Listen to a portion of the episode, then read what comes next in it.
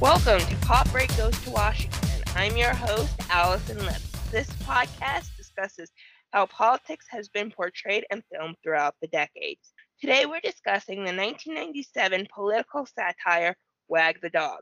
For those unfamiliar with the movie, you're in for a treat today. Wag the Dog is a black comedy that stars Dustin Hoffman and Robert De Niro as a Hollywood producer and spin doctor, respectively.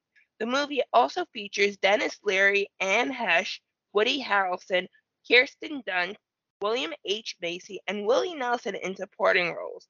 I'm not sure what that cast says about the film, other than you're in for an interesting ride. My guest today is Tyler McCarthy. Tyler co hosts the Pop Break Today podcast, Not Couple Goals, with his wife, Allie, who appeared on a previous podcast, and has appeared on the Socially Distanced podcast and Batman by the Numbers. He also writes content for various NBC Universal brands like Syfy and the USA Network. Welcome, Tyler. Is there anything you want to add to your intro? No, you hit you hit all all, all the notes. Uh, that's that's me in a nutshell. I do all of that stuff. I love podcasting. I love writing, and I love uh, movies, uh, particularly movies that sit at sort of the intersection of politics and entertainment uh, which really falls into the wheelhouse of this podcast. So I'm excited to be here. You're in the right place. and now, before we wag the dog, let's set the cultural and socio-political scene at the time. Yeah. It's important to note that the film is not based on real events.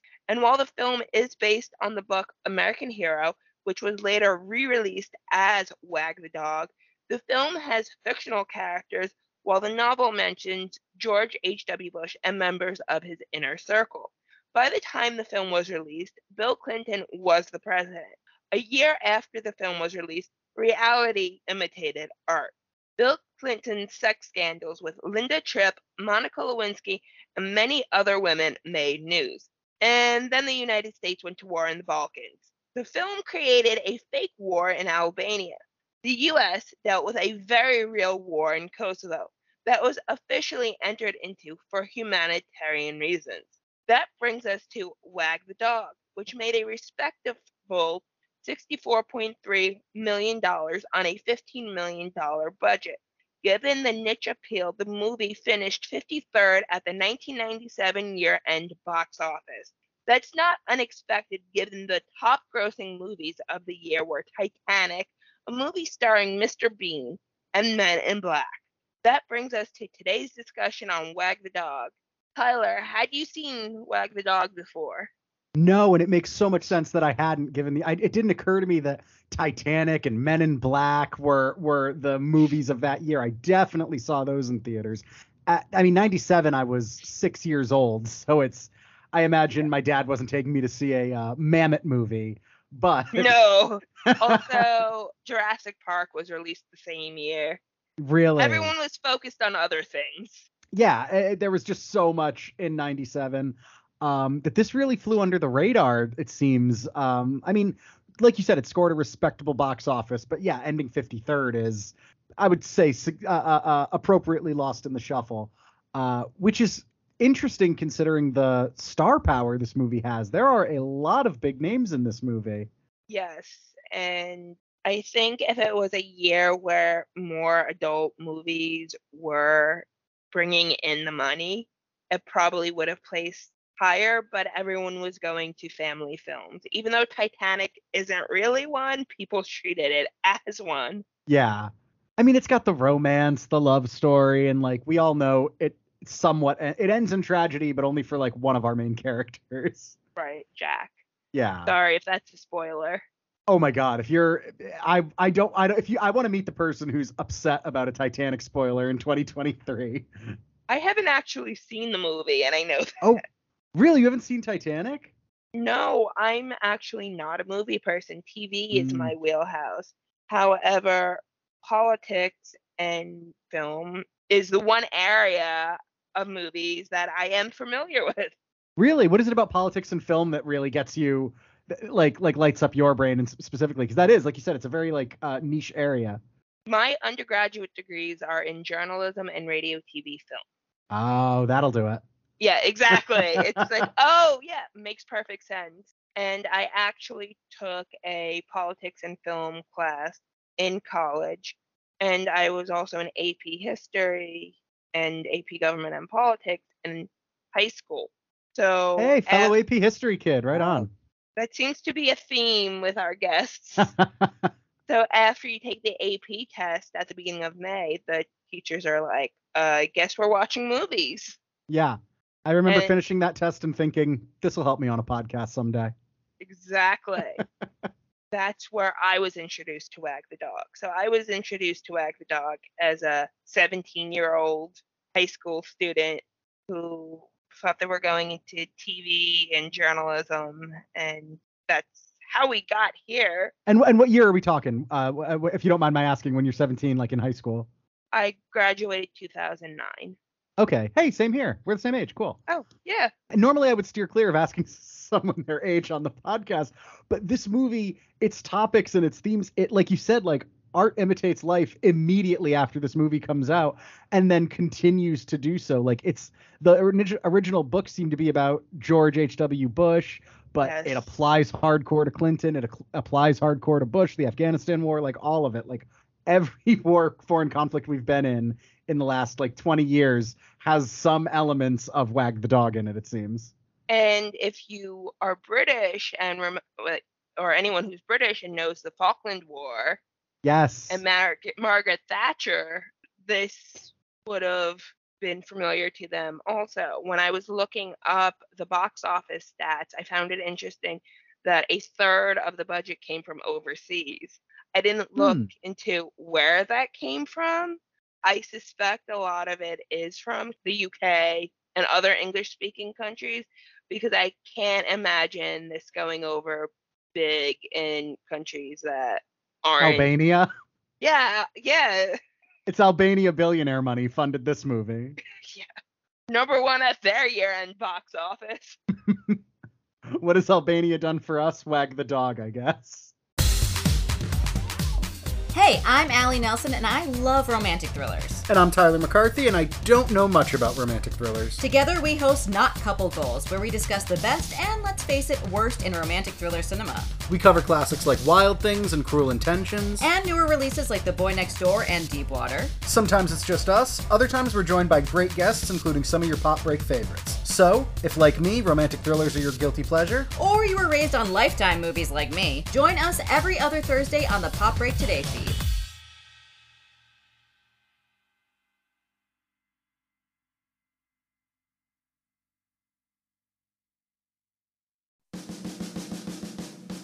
Hey, it's Bill Bodkin, editor in chief of the popbreak.com. Join myself, Amanda Rivas, Al Manarino, and a cavalcade of awesome guests on the Socially Distanced podcast, the flagship podcast of thepopbreak.com. And it's Amanda Rivas. If you're a pop culture obsessed nerd like we are, then you need to make socially distanced an integral part of your life. We talk all the things Marvel, Star Wars, you know, everything on Disney Plus, pretty much, as well as the hottest trending shows and news in the world of pop culture. This is definitely Al Manarino and not Bill Bodkin. So listen to the Socially Distanced podcast every Friday on Spotify, Apple Podcasts, and all your favorite podcast platforms. Don't forget to rate, review, and subscribe so we can eventually get Disney Plus to give us advertising money. Please, we could use the money. I, I have children. I know when I was talking to you about the podcast, I mentioned I wanted to read the book, which I have. I whoa, the, wait, you read the the book that this movie's based on? No, I didn't. Oh. Because I opened it, read the intro, the author wrote an intro to the 10th anniversary version of the book, which is the one I had, mm-hmm. and was like, the movie has nothing to do with the book, but did a great job of adapting it to the film. so I tried to read the first four pages of the book, and I'm like, this is going to have no bearing on the podcast whatsoever. Yeah, save yourself some time. And it wasn't particularly gripping. I had the same issue with the book even though I only got four pages in, that I had with the movie, which is there's so much news fatigue about the politicians and what's going on in the world, especially Donald Trump, Joe Biden, the way things are so polarized in the US where I'm like, I get why it resonated with me the first time I saw it, but mm-hmm. now I'm just like, like this stuff happens all the time. Yeah, and for the for the podcast listener, if you're listening to this not not necessarily when it comes out, we're recording this about a two weeks after Donald Trump's indictment for um the class having classified documents at his personal residence, just to get like not doesn't necessarily have bearing on Wag the dog, but it explains a lot about what Allison is talking about in terms of what fatigue we're having. There's a scene in Wag the dog where the president the whole inciting incident for the movie is the president is accused of sexual misconduct with an underage girl the movie's equivalent of a girl scout. And there's a scene where everyone's Firefly at the airport girl. yeah. There's is that a real thing? I don't think so. I think it's one of those names that everyone comes up with like bumblebee yeah. girl well, so there, there's a scene in the airport where this news is breaking, and everyone in this busy airport just stops and gathers around a TV. And I remember writing in my notes, "Oh, how quaint! How quaint! The president's accused of sexual misconduct, and people care. People stop what they're doing. It's big news." Yes, and it's a minor, and yeah, and yeah. also with the political fatigue, or recording this on a day when Hunter Biden has is making the news again. Yes. And is expected to enter into a plea deal for I don't know. I believe I, the news now is that he's pl- uh, expected to or has pled guilty to to uh I believe like misdemeanors or uh federal misdemeanors. Oh yeah, tax charges. And... Yeah, related to firearms and tax charges from the tumultuous 2017 through 2019 that he had which again so it's political fatigue and it's uh yeah. you know it's honest straight across the plate scandals as opposed to this movie which is all drummed up fiction. No pun intended. Yeah. Um and it's fiction but there's just so much that echoes reality to a scary level. Have you ever seen the british show yes minister or yes prime minister? It's no i haven't British TV tends to, like other than like Doctor Who and all the ones that like really easily cross over into America. Uh, British TV goes like it's not something I'm super familiar with. So Yes Minister is a brilliant political satire. Obviously, it's a British show, so it takes on the British establishment and government. It's also a lot of like misdirection and manipulating people to believe what you want them to believe. And it's not a dark satire like this is, which is why I'm able to watch it without the same sense of looming dread. because this movie, Wag Dog, is just so dark. And I like Dustin Hoffman. I don't watch a lot of Robert De Niro films. What is Goodfellas or The Godfather? Which one of those is he in? He was uh, both. I think he was in Goodfellas oh. and Godfather too. He plays a lot of mobster roles. He's he's very yeah. well known for that. Raging not, Bull. That's not a mobster role, but it's it's very adjacent. Um, basically like uh, it was lots interesting of to testosterone. Yeah, a little bit, but like subtle, quiet. This sort of like made man testosterone. It was actually like kind of interesting to see him in this role where his, you know, it's not about necessarily like mobster style intimidation. My favorite line from him is he keeps saying like, "Yeah, it's true. I saw it on TV."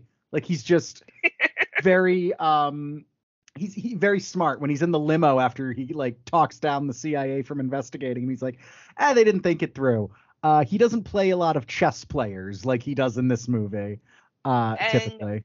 Also, it's true. I saw it on TV. Is one plays very differently in a world where we have the internet. Yes, and you, it's like just you know what it reminded it, me doesn't make it true. exactly, but you know that sort of like that that political language that he spoke, that like here's what the people perceive language that he was speaking. It reminded me a lot of Veep. I don't know if you're a fan of Veep, but it's like it's it's this same stuff only instead of being like dark comedy, it's a little more overt. Still like dark, but not not not the like subtle Mamet esque dark that this movie tries to achieve. There's there's big laugh out loud moments as opposed to this where you're not quite sure if you're supposed to laugh and the predecessor to Veep is a British show called The Thick of It. Yes, still Armando Iannucci, right? The creator. Yes, and The Thick of It is a spiritual successor to Yes Minister. So we I have see. come full circle. All right. Uh, yes, Minister is very much of the 80s. Mm. Um, since we're talking about British TV and politics, also recommend The oh, New okay. Statesman, which stars Rick Mayall as Alan B'Stard. okay. I'll jot all these down. Um, and he's just a manipulative, slimy character. Where yeah, I mean, that was the thing that struck me about this movie is this is a movie where there are no heroes whatsoever. Every single person you encounter is just bad. Like they're yes. all covering up the sexual harassment of a minor. People yes. die. I believe three people die if you include presumably the pilots of the plane.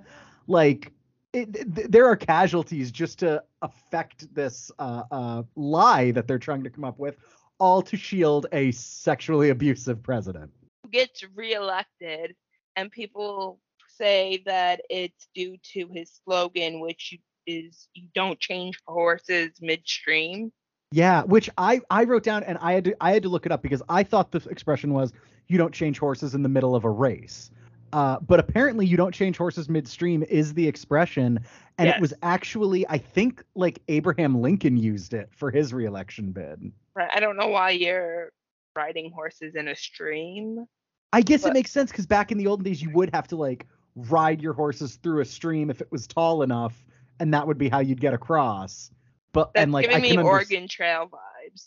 Exactly, and I can understand that being a bad time to swap horses, sure, but middle of a race feels like the more contemporary uh, uh, reference. Yes, and it's a horrible slogan. it, it it's not even a good slogan in 1997 or earlier, since that's when the film would have been filmed. Yeah, and it was there's so many commercials where people are just saying that like they take time in the movie to show show this commercial so many times they show a repeat of like the two jockeys saying it but there's so many commercials. Like he's committing so hard to this. Like even even Trump with Make America Great Again had like others. He didn't lean into the slogan that hard, at least during 2016. Um, it, it's it's a str- it's a really strange one, and I appreciate in the end that it drives it literally drives Dustin Hoffman to like kill himself. Well, he it's implied he's murdered by Conrad. Yes. Um, but that so, was the best scene of the movie, in my opinion. It was just like everything. I found myself my attention waning a little bit during this movie. Yeah. Because I think it's got a small problem in that 10 minutes into the like it, this movie does not mess around at all. You're 5 minutes into the movie and Robert De Niro is basically saying the president's accused of sexual misconduct, let's fake a war in order to like move public attention away from that. You're right in it and then it's yes. like joke landed, premise landed, we now have an hour and a half of movie left. Yes, and Robert De Niro's character convinces Dustin Hoffman's character to produce the war like it's a movie. Mm-hmm.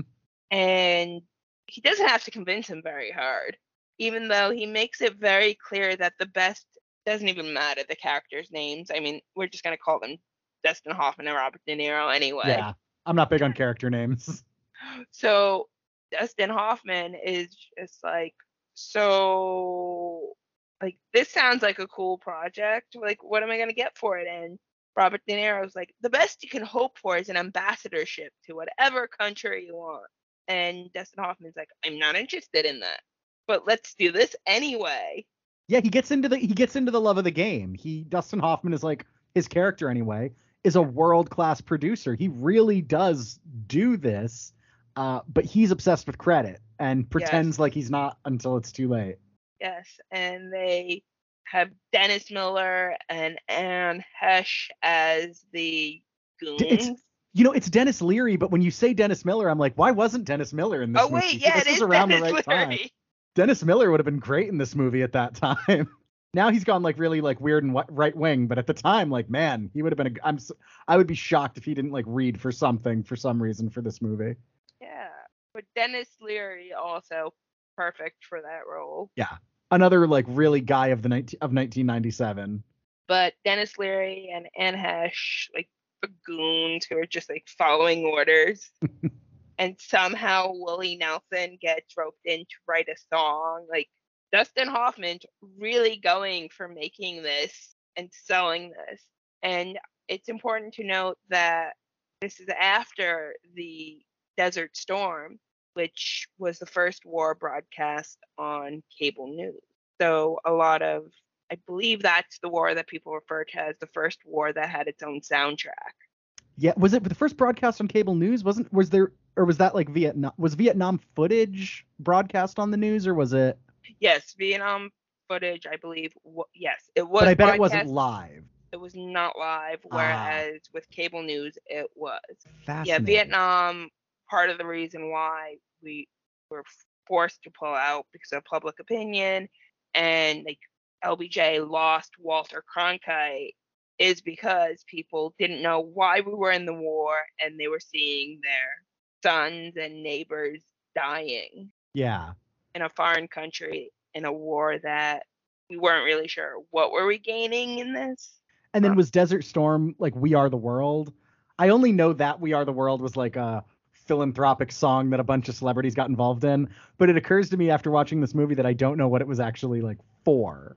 Uh USA for Africa. Oh, okay. All right. So not having so to do with AIDS. the war. Oh, okay, okay, okay. Yeah, that was the 80s. I did know in, in looking up the IMDb trivia, Willie Nelson, who in this movie plays a character who isn't he's not Willie Nelson in that he is not his character is not named Willie Nelson. Yes. Everything else is 100% Willie Nelson. but yeah, he, and it's like how did they yeah, get him? I'm not sure Willie Nelson knew he was in a movie. I think they just like had him on set. We're like, here's a guitar, noodle around. Here's what we need you to do. That scene where he's like, I think I'm supposed to be writing a song is like very real. Get the green stuff in your trailer. Yeah. Not oregano, but we're not going to talk about it. Probably told him like uh, Dustin Hoffman was actually Robert Evans. Like, yeah, just you know, hang out at his place, talk about it. There'll be cameras rolling. Ignore him. Um, but he, I believe Willie Nelson like sang on "We Are the World," so that makes it funny that he was like spearheading this huge satire of it. I don't know it was necessarily a huge satire of it. I think it was more of patriotic songs like Yankee Doodle mm. Dandy, and like every war has a song that comes after. It. I forget. Like there was a huge country song right after 9/11 I think it was like Trace Atkins. Uh, I forget what it was called too, but I remember like my parents and everyone being obsessed with it. And it's like the music video is just like him singing in front of a flag. Yeah. yeah and that's kind of what this movie traffics in is just the the blind patriotism, like what you can do just by being like patriotism is good. Uh, uh, like you love the flag, don't you? You love America, don't you? You love our soldiers, don't you?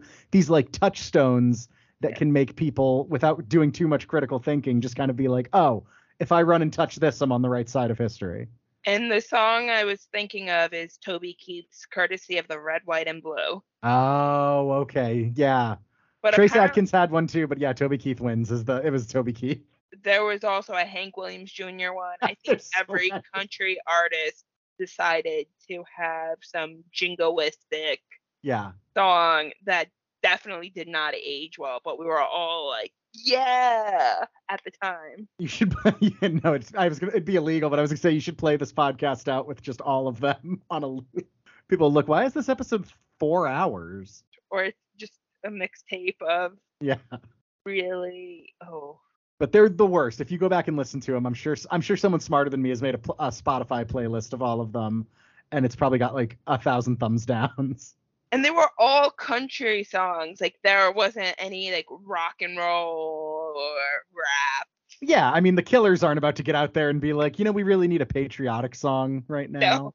That's our that's our market. That's our wheelhouse. Ozzy Osbourne's getting out there like, let's reunite Black Sabbath and let's really do this one for the troops. Yeah, they got yeah between 9/11 and 7/7. Yeah, the two countries coming together. Um, but the the the the song like everyone is just doing all of this in wag the dog for such nefarious reasons for such at worst nefarious at quote unquote best just apathetic like willie nelson's not doing a good thing but he's just kind of there Denis leary like is trying to monetize this effort in any way he can denis leary was just being Denis leary because i went back and uh, i've already gotten into not trouble but for a podcast on george carlin quoting George Carlin, One you of got... the cleaner quotes. Yeah. I got slapped, but um, uh, Denis Leary at the time, his he had a song on the charts called A Hole. Yep. Oh, I was a big fan of Denis. That whole special, No Cure for Cancer, when I was like a little middle schooler and I was like young and dumb and thought I was a badass. I was super into that stand up special. Oh, and I it was does in, not age well. I was super into Demetri Martin, which yeah. also doesn't age well, but at least I wasn't. Demetri Martin doesn't age well? No, he doesn't. Oh no. I remember I loved his uh uh his show. Important things with Demetri Martin. I've watched that like as an adult and I'm like, hell yeah, this is that still that still does it for me by the time I saw him at Rowan as a college student, his stuff was already starting to just it captured a moment in time. Uh, so it was just a little to you, like to you, it was a little played out. It never got like problematic, or is that, or or did it? I don't think it ever got problematic. I okay, think that's it good. just like comedy evolved and people moved on.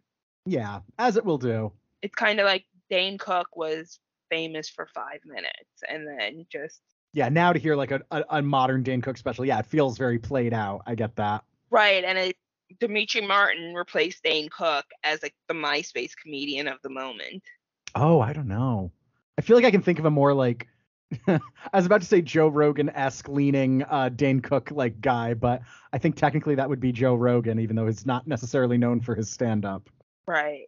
Um, I mean, you can also throw in um, Jamie Kennedy in there. Yeah. Yep. For that mix. But I guess Denis Leary in his way was sort of the precursor to all of them. I feel like it went from like George I feel like it went Carlin to Leary. Well, Bill Hicks. Bill Hicks is somewhere in there, yeah. Which Denis Leary may or may not have stolen a huge part of Bill Hicks's shtick. Yeah, I didn't listen to much Bill Hicks, so that could be true. I, I the the thing that happened to Bill Hicks was he died before anyone could truly he Van Gogh pre- appreciate. I think it was cancer. Yeah, I didn't mean the cause of death. I meant dying before your work is appreciated. Oh. actually a fun mystery around how uh, Van Gogh actually died. Everyone look into that if you're interested in that little corner of history. But I digress. Wag, wag the dog. Denis Leary in this movie. This came at around a time too where everyone's trying to put Denis Leary in projects because his comedy was like so uh, of the moment that they're casting him as like like hot guys and romantic leads and stuff like that. And well, it's a, it's a very Leary, strange time. Really? he's been in a, a, handful of movies where it's like he's the hunk, he's the sexy guy.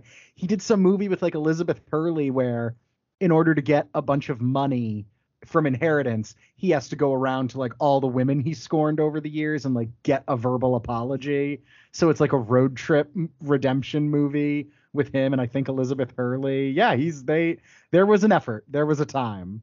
For denis Leary was a romantic lead thought of as such. Yeah, I don't know if he ever. I mean, like Rescue Me makes sense. That TV series. Yeah. For him, uh, and now I think he's a character. He plays a character on Organized Crime. Oh, real the Law and Order like yeah variant. Oh, I didn't know that. I believe he just started this season when I was looking stuff up. Oh, okay. But like I mean, I didn't watch Rescue Me. I mainly knew him from talk show appearances because he was always on Conan O'Brien because they're yeah. third cousins.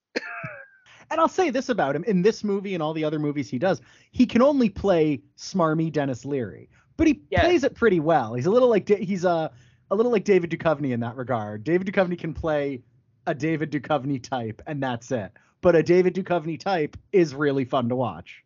Yes, he's one of those actors with no range, but it's fun to watch him play yeah. himself. They've like, captured lo- something. Like I love um, Dave Foley, who was in Dick. Yes. But Dave Foley plays one of two characters, which are both variants of Dave Foley. Yeah. Um, you either get like a nice Canadian guy who swears a lot, or like this smarmy guy where you're like, oh, keep him away from your children and every woman you ever met. It's so funny to me how much time we're spending on like the Denis Leary of it all because he is so of the moment. When this is a movie that does boast like De Niro and Hoffman, who are two like capital A actors, um, I have to imagine the Mamet of it all is what drew them in. What do you think? Probably. I think Robert De Niro also produced the film. Oh, really? Yes. Was this so? Was this at a time though where he was big enough to where like at a certain point like any movie Will Smith or someone like that is in, they're also going to get a producer credit just because. Just throw it on there because you're a get. But 97, I guess De Niro well, was him a... and uh Hoff, Dustin Hoffman, I don't think they did not get paid up front. Like oh. they were oh. both sold on this movie. I, I get it. The, the whole movie's them on screen for like most of it we're going on so many tangents. We are. I'm sorry. You probably you probably had rails for this, and I've just I've just gotten us off them. I apologize. Oh, I'm just sort of like I didn't know what we were gonna talk about because this movie, like you mentioned, like it's really over in like five minutes, and then they just yeah. drag it on, and no one's likable. I like the Denis Leary character because he's the, the only one with personality. Like Dustin yeah. Hoffman's character is a possibly gay director who just walks around in smoking jackets like he's Hugh Hefner. Well, I was thinking there is a scene early in the movie where De- Hoffman's asking like, "Why me? Like, why are you coming to Hollywood? Why are you coming in my circle to do this matter of state?" And De Niro gives this speech about how like you know the the the bombs during the Reagan era, like all of these major political events are show business. And yes it's a, it's like a little condescending, which feels quaint to say, like, oh, the American public's smarter than that. They're not, but it's still a little condescending. And that speech, I feel like, justifies an entire movie written by people in Hollywood based on the idea of what if we were just so influential? What if we just shaped all of the world's events and the public just ate up everything we said? Like, it does become like Hollywood producer uh, uh, fever dream very quickly after that. I mean, yeah, just go watch this with Network. With what? Network. Oh. Howard yeah. Beale, mad as hell, and I'm not going to take it anymore. Yeah. Like Network it's... and The Player are also two movies where it's like, unless you work in the film industry, there's no interest in this movie whatsoever. Yeah, and it's the the scenes where it is and it's the whole movie the scenes where they're just crafting they're sitting around a table smoking crafting this narrative everyone's throwing out ideas he's putting them together.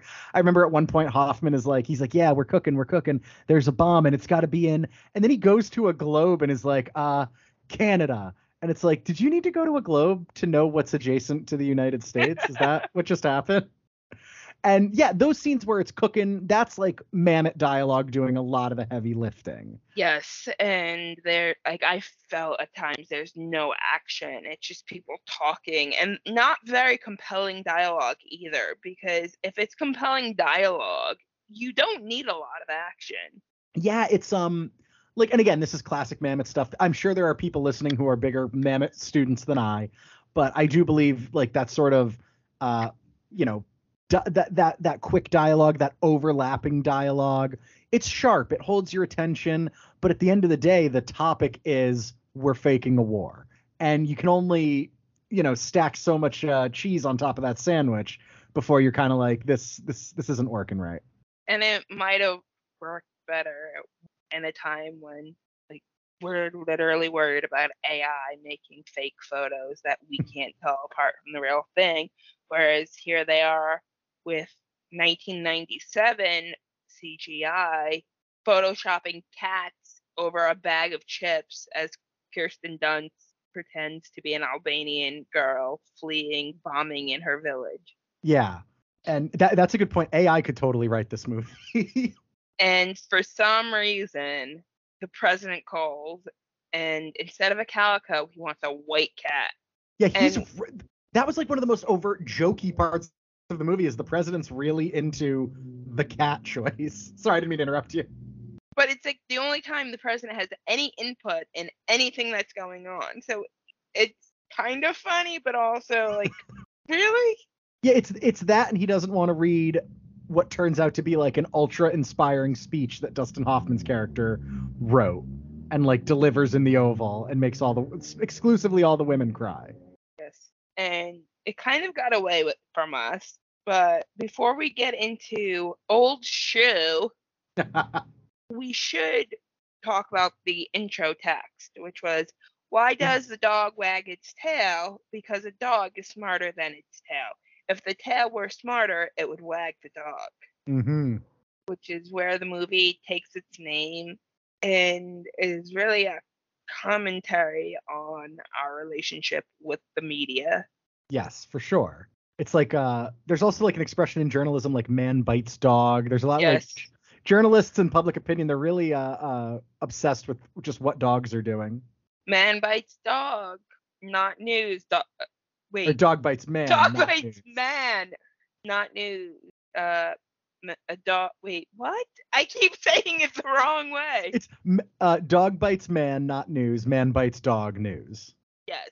Um, but yeah, wag the dog is yeah, it's it because I think the original title of the book was American like Hero. American Hero, which is also fitting. Uh, because like Dustin Hoffman, uh, Robert De Niro, they're out here thinking they're American heroes. They're doing it all for their party. They have that weird sort of like fake come to Jesus moment in the car where they're wondering like what are we doing this for? Like what is the reward? And Anne Heche is like you you know help your party and subsequently your country and subsequently the world and you can tell to like Hoffman and even De Niro a little bit like that's a little thin. Um I don't even think they believe that they were the good guys in this. Yeah. Uh, but what they do know is that they can throw much larger but manageable problems at much smaller unmanageable problems and get the outcome that they need. This whole movie is just them creating fires that they know they can put out to distract from the one that they simply can't. Yes. They want everyone to focus on the shiny objects long enough for them to forget about the major issue, mm-hmm. which is where Sergeant Schumann comes in or Old Shoe, as the song in Universe states. And he is played by Woody Harrelson, who they later find out he is a convict in a military prison who I think he raped someone. A nun. Raped a nun. Raped a nun. And but before we get too far into him, I did want to I did find it funny the way he's the way that his presence is necessitated. The candidate who's going against the president just declares the war is over. He like gets in cahoots with the CIA and is like, yeah, I'm totally safe to like I can't go out and say this is a fake war, but I can be I can play just as dirty and be like, "Hey, the war's over. They pulled out." Which yeah. I thought was hilarious. Craig T. Nelson, man. A real a real political chess player. Coach. Yep but that necessitates yeah old shoe who ends up being i think the the, the largest villain of the movie in terms of worst person i don't think it's a competition. I think every everyone's got blood on their hands but the way he dies was like played for comedy but it was deeply upsetting what was happening there. Yes it was a guy who used his meds who just couldn't keep it together for more than five seconds. Yep who tried to rape a farmer's daughter and then the farmer's just like, okay, I'm gonna murder you, and then so shoots him, and then Dustin Hoffman's like, he's still alive, don't worry, and then boom, another shot, and like, okay, like strike that or whatever he yeah. said. Where it's like, I think it yeah. was strike that, which was for me the biggest laugh of the movie. Like that's the most overt, like laugh out loud moment. While this deeply disturbing action is because it's just cold blooded murder at that point. Yeah, a hundred percent. Cold blooded murder, but like justified. He was attacking that poor farm girl. Yes. And the whole thing. I think aside from Denis Leary, Woody Harrelson was probably a highlight of the movie, which is mm-hmm. interesting because you would think we'd be saying Robert De Niro and Dustin Hoffman. Instead, we're like the secondary characters played by people who aren't necessarily known for this type of stuff. Yeah. The, Ho- Hoffman and uh, De Niro shine consistently throughout the movie, but that that allows the secondary characters to shine brightest. And Harrelson for sure, like feels like he's in a different movie at times. He's just so like intense, real lifing them on that plane. Yeah, these are men and like and Heche too, like men and women who deal in like the theoretical, the spin, and all of this, and then to have like an actually threatening person in this plane with them was was unique and interesting to see. I, I would have liked. I'm wondering what it would have been like had they brought him in earlier. Yeah, if they had to do a little like a little more keeping him out of the public, polishing him. I thought the remainder of the movie was going to be them trying to like get him to keep it together in front of the public. I think that was a missed opportunity for a B plot. I think so too, but I also think there was a lot of room for failure there because it would have turned this like subtle dark comedy into just like an outright farcical comedy. Uh, uh, and if they actually got him off that plane and in front of people, but I don't know. I, I would have thought more like keep breaking him out of jail. Like keep take him when they need him. Oh yeah, so he keeps going to jail, and then when they need a talking point or something like that, they bring him on out. Because like like Kirsten Dunst and like all these other like alternate plans, they keep failing, so they keep having to take Shoe out of prison. Yeah, which apparently they'd be able to do. The the things happen so fast in this movie. The information pipeline is so small when they have that initial scene where they like figure out the war with Albania and like they spend that overnight in Dustin Hoffman's house when Leary and all those other people are introduced, then like they're up till three in the morning and then the next morning, like reporters in the White House press pool are like, how about that war in Albania that we've all been talking about? Like the such a small window of information. I do wonder if it's really like that in the White House. It kind of I imagine it there's some degree of truth there. Well, the entire movie took place in 10 days because that yeah. was when the election was going to take place. And it was John Michael Higgins who was playing the press secretary. Yes. Which he has such a bizarre career. that guy's all over the place. Like he's now hosting a game show on Game Show Network, but like he played David Letterman on an HBO movie about oh, really the Late Shift, yes, the Bill Carter oh, book cool. was turned into an HBO movie in the 90s, and for some reason he's playing David Letterman with red hair. All right. Um, I'm just looking at John Michael Higgins right now. Yeah, Late Shift, David Letterman. He was on Seinfeld apparently.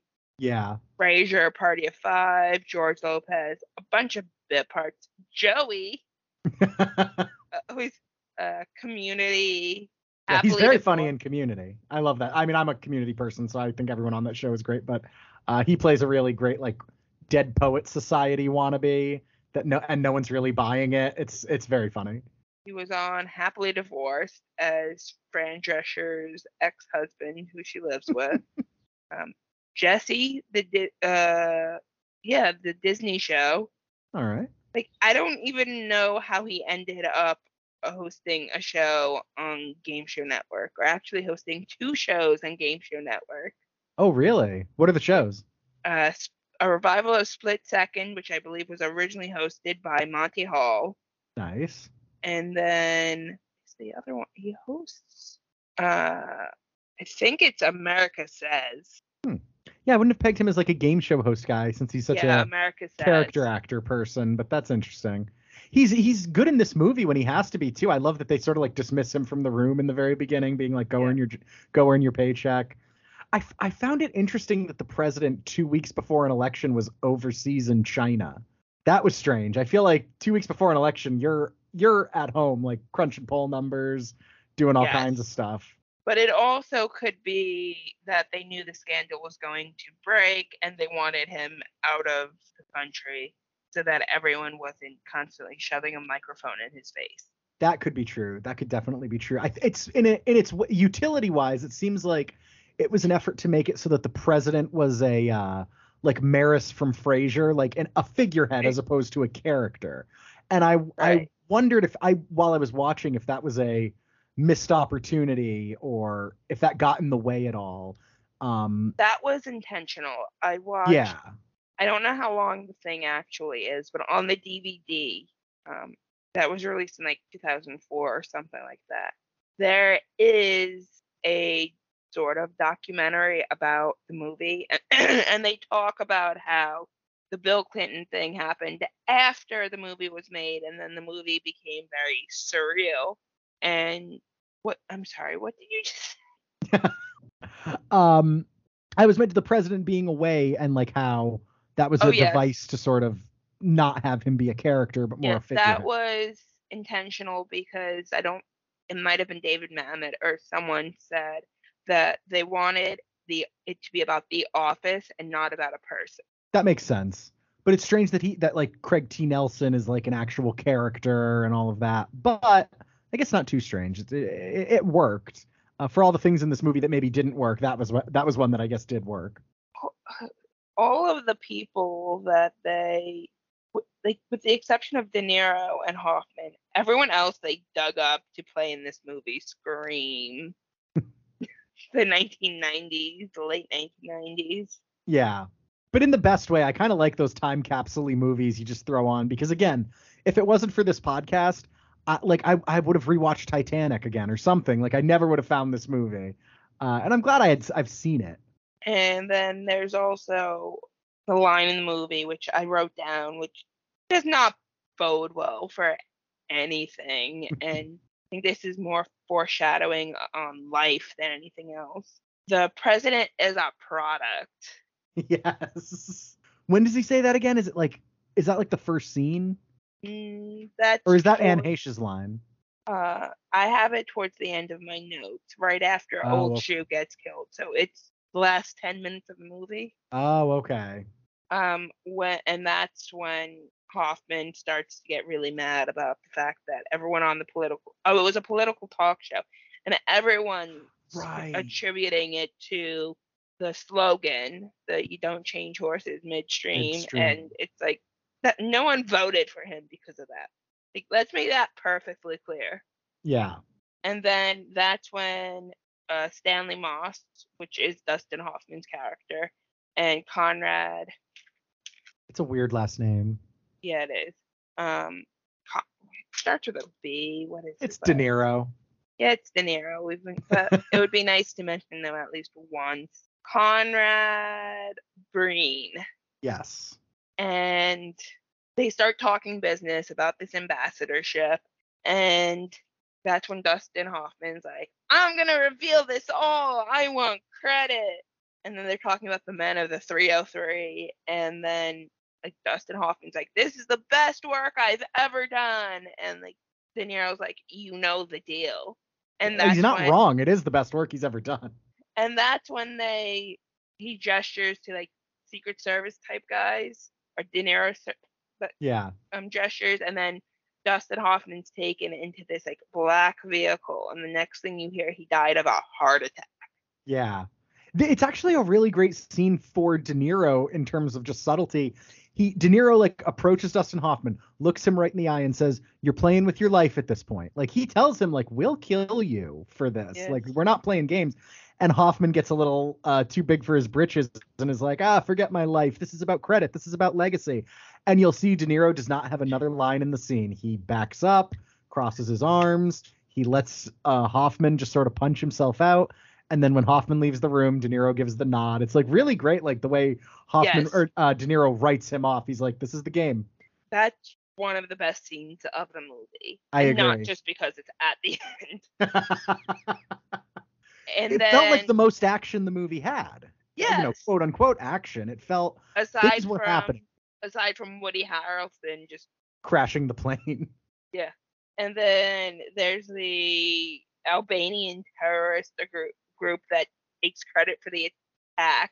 Oh yeah, I forgot about that. Which like, it's not even real. But I th- I thought they were saying it was real. My my wife and I watched. Uh, uh, God bless Allie. She watched uh, this and Dick for this podcast. Oh, uh, she we were t- we were talking after, and she was like, "Wait, was that fake?" And I was under. I thought that they were implying that because because this news story happened because they put this Albanian war out like into the ether that actual Albanians actually got radicalized and now there is an actual like foreign uh, uh problem in Albania with the United States. Like there's actually Albanian terrorists now because they put this out there. But I may have that may be a misread on my part. I took it as like the Albanian terrorists were taking credit for something that did not happen. Because you know whenever there's a tragedy there's always some terrorist group that's like right. We did that. And it's like no the airplane crashed because of an engine failure. No it was a volcanic eruption. It's yeah, no like, one's fault right like there's always some terrorist group willing to take credit for something Right, but the, still, the either way, the implication is now there are now there are Albanian terrorists. Now all of the oh, work yeah, that, that Hoffman true. did, Either way you read it, Albanian terrorists now exist. they have birthed dissent and unrest in the globe, on the globe, for the globe. I don't know. because the president wanted to weasel his way out of a sex scandal with a minor. Yes, people died. I was trying to count. So wait, Hoffman dies, Old Shoe dies. Yes. I'm gonna say the pilot died. Yeah.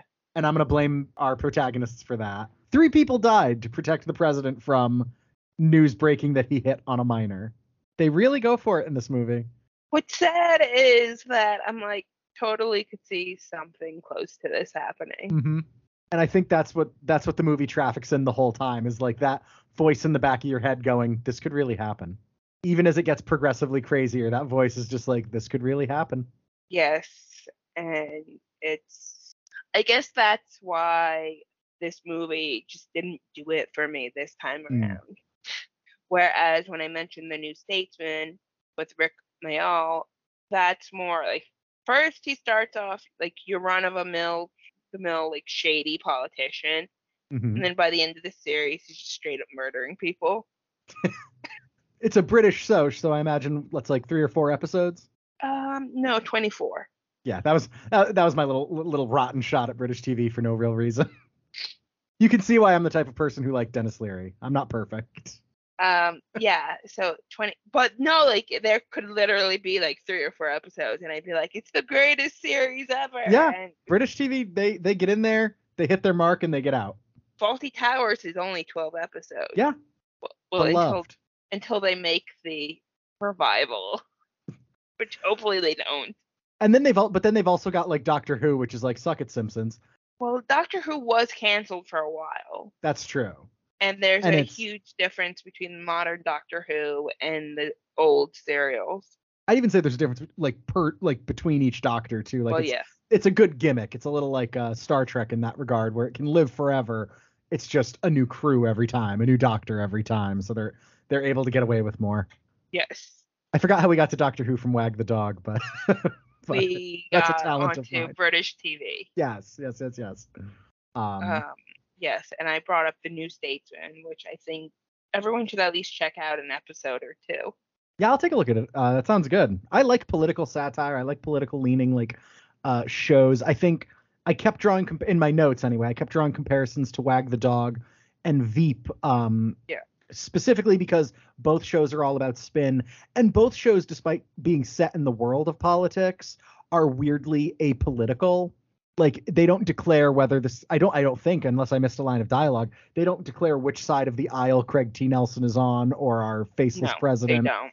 Uh, and none of the scandals are necessarily political. Robert De Niro, he's fighting for his party, quote unquote, but we don't know if this guy's a Democrat or Republican. We don't know if his party is like white supremacists or bleeding heart liberals. Like it's all about winning once you get to a certain level of politics, which I think is a uh, uh, trope of, or, or at least a through line of Veep as well.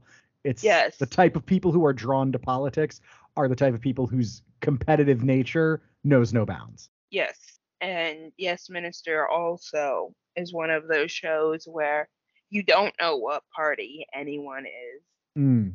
Um, you don't even know who the prime minister is because they just reference them as the prime minister. Oh, that's fun. They went out of their way because it was the Margaret Thatcher era, but they didn't want it to be a commentary on that. Whereas if you watch the New Statesman, he, he's outright a conservative, but he then becomes Labor later on because he, um, Alan B'Stard just pretends to be like whatever will That's- benefit him the most. That's what you do right money. before you start killing people. Um, yeah, and but like Alan B'Stard is such a big influence on political culture, uh, political British political culture. Like there was literally someone who asked Tony Blair, like, "Are you being at? Is like is um Alan B'Stard advising you?" Oh, really? Yeah, because he was just like, I don't, I'm not that familiar, but it's like, what was he doing that you're like, I can't imagine. That's crazy.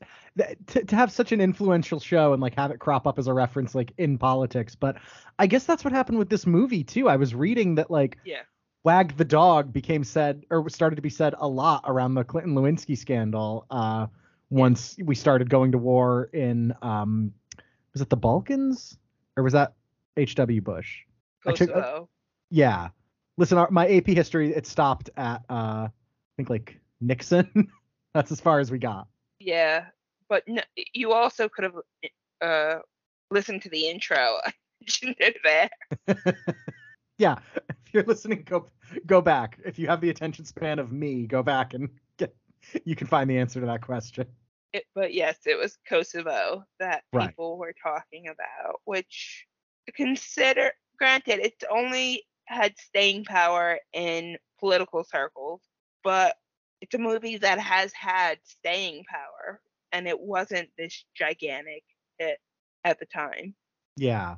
I wonder what the modern if this movie could at all work. If there's a way to do this movie but also factor in the political um awareness that came about during what I guess I'll call the Trump era, the technology era, whatever you want to call it, but we're all inundated with podcasts and you know our celebrities are all getting pol- like quote unquote getting political. And like it seems much harder to avoid political discourse now uh, thanks to social media and just all of the activation that happened during the Trump administration. I wonder if it's possible to still do a version of this movie.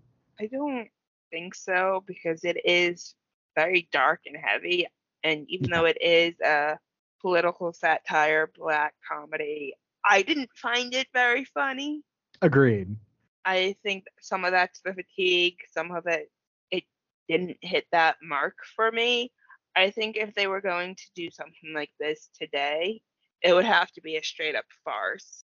Yeah, it'd have to be a little more slapstick, a little more over the top because yeah, I guess we've all lived through an age where misinformation is not super funny. And that's basically what this whole movie traffics in. Right, like it would have to be the president did something ridiculous that everyone knows about. It's an open secret, and then they have to cover it up. Yeah. And everyone starts pretending like to keep his dignity. Sort of like something like George H.W. Bush when he threw up in the lap of the Japanese premier. Oh yeah. It would have to be something on that level, and then like everyone trying to like cover up, and then like international politics get involved. It's like multiple countries trying to cover it up. Yeah op- open political secrets that are all that really don't leave uh, the political sphere, DC or international UN. Oh, a UN version of this. This all t- this all has something to do with like the inner workings of the UN. Could be a fun one. True, and they're supposed to be apolitical, but everyone has yeah. opinions on them. Um, so I, I think it would be hard to get people caring about the UN. That's true. Everyone has to root for their home team. Do some uh, kind of element of that but yeah, I mean, Wag the Dog. It was, I guess, at the end of the day, it wasn't super fun to watch because, as we've both sort of hinted at, the the premise, the bit, whatever you want to call it, it lands immediately, and then the movie just kind of drags it out. But uh, you can't say it's not thought provoking. And I think part of the reason why it hit better when I was 17 is that I didn't see where it was going. And it's been 15 years since I saw it. So like there are details that weren't super clear. But hmm. also if it held up, I would still feel like it's a great movie. Whereas now I'm like, yup, that happened. yeah. Like, yeah, this could happen because of the internet. And when the movie came out, the internet was nowhere near what it is today. Right. It existed, but you mainly went on the internet for either porn or like MSNBC.com. Yeah. Which is where when, you went on your way to porn. Well, yeah. yes. I mean, the, Google had only existed for a year when this movie came out. Yeah, I mean, a lot of the stuff they deal with in this movie are things people could figure out. People could find out. Like they, it's weird that they mentioned Jim Belushi is a uh, uh, like Albanian and they have him because people can figure this stuff out, but they they really try to lay on thick that like no one cares enough to look. And I think there's some truth to that, even to I this mean, day in the age of the internet. I mean, people only true um, people only looked up Afghanistan after 9/11.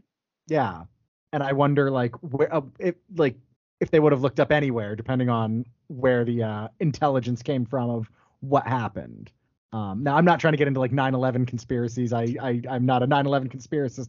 I'm just saying what's what starts that search. You know what I mean? Is it intelligence and could the intelligence like lie to us? Theoretically, yes, but I'd also like to think there's a lot in place to make sure that those lies get found out. And this movie right. asks the very like dark question, what if there's not?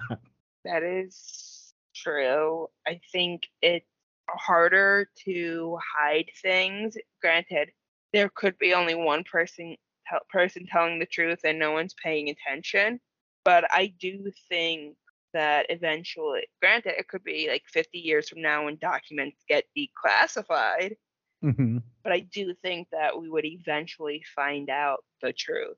Yeah. Or when just people look at this part of history enough to like, like you look at something like the JFK assassination or something like that, like people have gone and done the homework and looked at this from every angle. So if there was a conspiracy at play there, like, you know, they got away with it. But I don't think anyone expects the degree of eyes to be on it the way they have been on everything that a conspiracy sort of stems from JFK, 9 11, like all of these things. Eh, no one can prepare for that level of scrutiny, but maybe maybe there are more De Niro's in this world than I think. I also think that if they introduced the internet, this would have been a very different movie, even at that time. Mm-hmm. Because they kind of hinted at like not everyone's on board that this is a real war. Yeah. The CIA comes and they're just like, this is all bullshit. And De Niro just sort of talks them out of it. Right. And now we would have a whistleblower. We could have multiple mm-hmm. whistleblowers. Um, someone would be the modern equivalent of Deep Throat. Yeah. I think information is, it's so ubiquitous and at the same time, like everyone is a fact checker. Like I work in journalism and like I do my best to fact check and I can get burned by anyone on Twitter who just is slightly better than me at it and they find that I publish something incorrect or something like that. So it's like you do you do have to check because there was a time where even if like at this at this time for this movie, if someone figured out that De Niro was full of shit and that there was no like that town in Albania or something like that, they may have nowhere to go with that information. Uh, you whereas just that got is... an E on this podcast. Oops, sorry. It's okay. I really don't care, but that just yeah. I'm sorry. Surprised I went this long without inadvertently swearing. I don't care. But um, you know, n- now anyone has a place to like they can just go to Twitter with that information, and I think that in a weird way makes us more honest, but also, you know, doesn't. Also leads to a lot of uh misinformation, a lot of a lot of breeding grounds for people to just say whatever and people buy it. And especially with the whole blue check mark thing. Oof, don't get me started. It, it, it's a disaster, and I think the fact that we've even lost some of those checks again, no pun intended, that helped us determine is this who they say they are? Yeah. And now it's like anyone could say who they want to be if they're willing to pay to. Maybe that's maybe I'm about to give the movie way too much credit, but maybe that's what it's trying to say. It borrows a political expression from Abraham Lincoln from a time where such things were a little more honest and it takes place in a time where the system has been gamed all to hell. And maybe what you and I are discovering by bringing the internet into it too is that yeah, the internet was supposed to save us all, but now it too has been gamed all to hell and there's really just no place you can go to get true honesty in your political discourse. Well, it's also like using a real life example. Make America Great wasn't created by Donald Trump. Mm-hmm. It was found, I'm looking right now, um, a Republican senator in 1940 said 1940 wow um, america needs a leader who can coordinate labor, capital, and management, who can give the man of enterprise encouragement, who can give them spirit, which will beget vision that will make America great again. 1940s, World War II. Ooh, that's the Ayn Rand stuff. I almost did it again. Yes. And 1964 we've got Barry Goldwater, and then Let's Make America Great Again, Ronald Reagan. Of course. um, and interestingly, Bill Clinton used some variation of that. Granted, this is according to Wikipedia, but still. so like it's not even so it's just fiction and real life. We're just recycling the same slogans over and over again.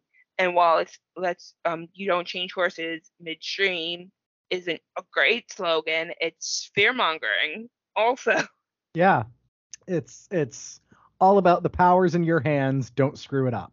I and I think the movie may have landed better if the president in the movie had a better slogan. Yeah. like at least but, one where like people would could buy into it and not one where it's like that's the worst slogan ever. Like although in the end I guess that's the whole thing that drives Hoffman insane is that yeah, it's such a bad slogan, but it's getting credit for his work. But Hoffman's right. and if they had like a flash forward or an epilogue where like they had words, I'm sure it would be like 50 years from now, like everything's revealed. Yeah, at least that would be the hope. Some kind of uh, uh comeuppance, but I guess it's just not that kind of movie. It's a movie about bad people getting away with bad things. Or what would the sequel look like? Probably a world rife with Albanian terrorists and presidents who, well, I was about to say presidents who are like guilty of sexual misconduct, but we've had we've had multiple yeah. of those. It's not yeah, it's it's not a good crazy bizarre list if one out of the two is a real thing. Yes. Oh, we'll edit this out, but if you're wondering what I'm looking at, wait, are you humping him? Oh, please have pets. yes. Please have pets and not roommates. Yes. I have cats who are twins. Ah, okay. and Edward likes to stand on top of Eric. I guess he's asserting his dominance, but guess, Eric just sits there like, okay, dude, whatever. I guess they do that in the cat community too. Uh, so yeah, but yes, yeah, uh, that that was that would have been important context. or we'll just leave that in. it's a big laugh. I'll take it. we'll start with that. Yeah. Okay. Yeah. That'll be like the opening soundbite. We'll open with that, and we'll close on a medley of uh, uh post 9/11 country songs. Uh, Best podcast episode ever. Oh, jeez. I'll just send this to Alex. And don't even warn him. Um. Yeah, he doesn't usually start making a motion that I think was humping. So this episode is Wag the Dog featuring Hump the Cat. Yes. Cool. I like it. That's what we're gonna title it. Hump the cat. Hump the cat. That's the sequel. Oh, that's what we're that's that's what the sequel would be. To answer your question. yes. Uh, and then it would just be the aftermath of how the country is dealing with finding out that this whole thing was just manipulating them. Yeah. The blowback. Yes. Oh, that would be a good sequel. It's just the trial of Robert De Niro or the congressional hearing of Robert De Niro. Yeah, because then he would also have um yeah, it would be the trial of Robert De Niro and then you would have like the group of people who are like it doesn't matter, it wasn't real. Yeah, exactly. We felt it was real. Yeah. We believe in the president. And oh, I'm blanking out on what I would have said. But yeah, it would just be the country dealing with the aftermath of Robert De Niro Oh, and then there would be a murder trial because he was involved in killing Dustin Hoffman's character. Yeah, Secret Service would probably turn on him. Eh, because we'll find out those weren't the Secret Service; those were just random thugs. Those were yeah, in in his employ. Yes. Yeah, man. I think I think we should cut all this out and we should just write this movie, but get rich. Yeah, I know. uh, so, um. Anyway, thank you, Tyler. Is of there course. anything else you want to add before we end today? no, uh, this was a blast. Thank you so much for having me. Um, please, you know, if you're listening, keep listening. Uh, this is a fun show.